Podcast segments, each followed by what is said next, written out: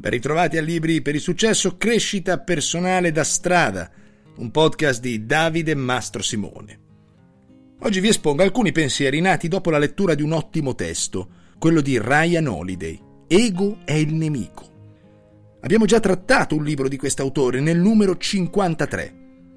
Vedete, ormai ne ho fatti tanti di episodi, sono bravissimo e dicendo questo già vi sto sui coglioni, perché l'ego è sempre in agguato in tutti i momenti del nostro percorso, quando l'ambizione ci porta a creare progetti e poi lì in alto, quando abbiamo raggiunto le nostre mete, ci si gonfia il petto, diventiamo dei pavoni con queste ali colorate e poi cadiamo nel fallimento.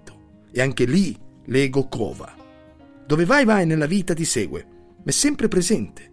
E alcune accortezze su come gestirlo ci portano a essere una versione migliore di noi stessi. Pensate che Ryan Holiday ha un tatuaggio sul braccio col titolo del libro Ego is the enemy. Io invece c'ho una sirena gigante. Tamarro.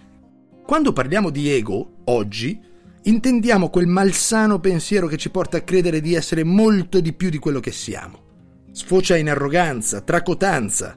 È come avere un bambino viziato e prepotente dentro di noi che ci porta sempre a dover essere meglio di quello lì, di più di quello là, che ci fa ricercare l'approvazione e la pacca sulla spalla. Bravissimo, sei il migliore. Ecco, oggi andiamo a smontare questo sistema interno che essenzialmente, detto con un tecnicismo, non serve a un cazzo. Partiamo parlando dell'ego durante le nostre aspirazioni, le nostre ambizioni. Il talento è il punto di partenza, ma siamo in grado di sfruttarlo e coltivarlo nel modo migliore, o può addirittura diventare un ostacolo. Crediamo di essere bravi in qualcosa, quindi non ci alleniamo non ci prepariamo e poi falliamo. Prima regola. Smetti di parlare del fatto che vuoi scrivere un libro. Comincia a scrivere una pagina.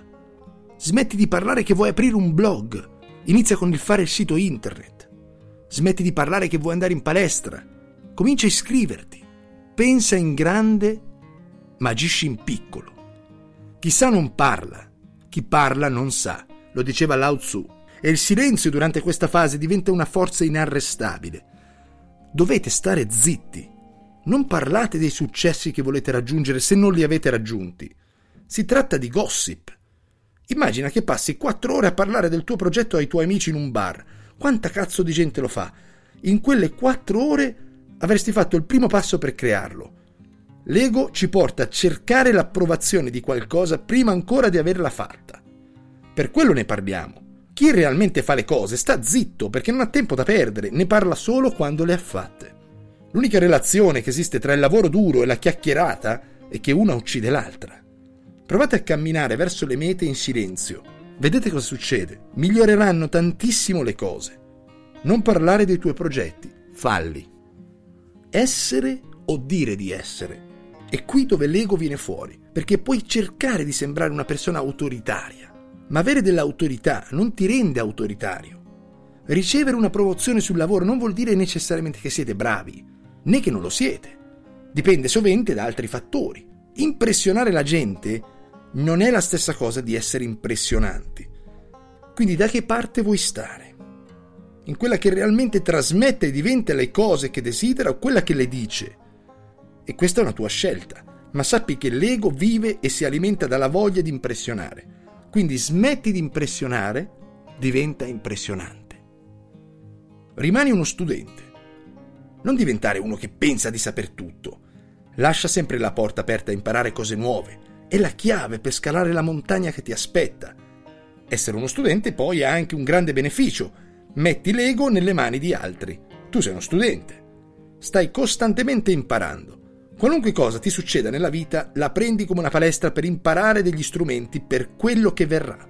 Io ho sempre pensato a un qualcosa che mi dava sollievo.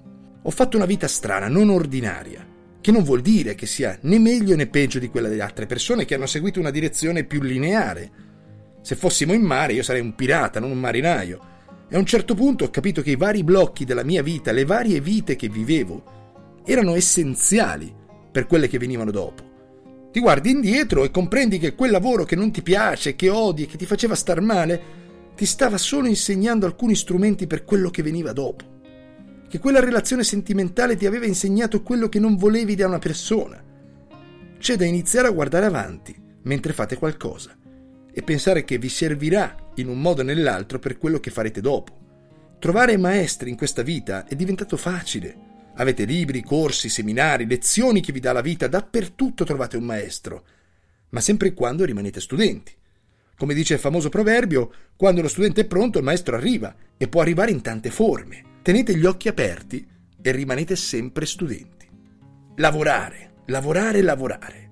Ci sono tre nemici tra le schiere dei soldati dell'ego che vi impediscono di raggiungere i vostri obiettivi. Il primo è rimanere fermi dove siete. State comodi, accettate tanti piccoli compromessi quotidiani che vanno a logorare lentamente la vostra vita, ma l'ego ti dice stai bene lì dove sei, stai comodo.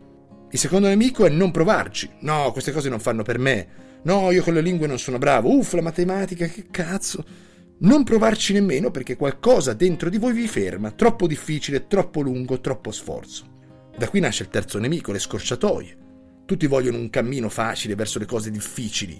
Ma niente che conta nella vita si ottiene facilmente. Le cose che arrivano facilmente se ne vanno facilmente, senza sforzo, senza lavoro, non si va da nessuna parte. Smettete di ascoltare questi canti delle sirene che saltano ogni due per tre sulle pagine di internet. Dovremmo essere tutti magri, belli, forti, milionari, se così fosse, ecco. Ma è tutto finto. La gratificazione immediata è qualcosa di distruttivo per le nostre vite. Se vuoi qualcosa, abbassa la testa, mettiti a lavorare e vattela a prendere.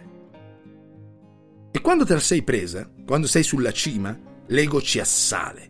Ci fa credere che ora possiamo fare qualunque cosa, siamo sul tetto del mondo ti è andato bene quel business, allora ne fai un altro, tanto tutto quello che tocchi diventa oro. E invece se vai con questo atteggiamento, con quell'approccio, la tua prossima avventura rischia di essere un fracasso. E nel libro cita diversi esempi al rispetto. Abbiamo la tendenza a diventare il monumento di noi stessi. L'arroganza ci porta a essere una caricatura.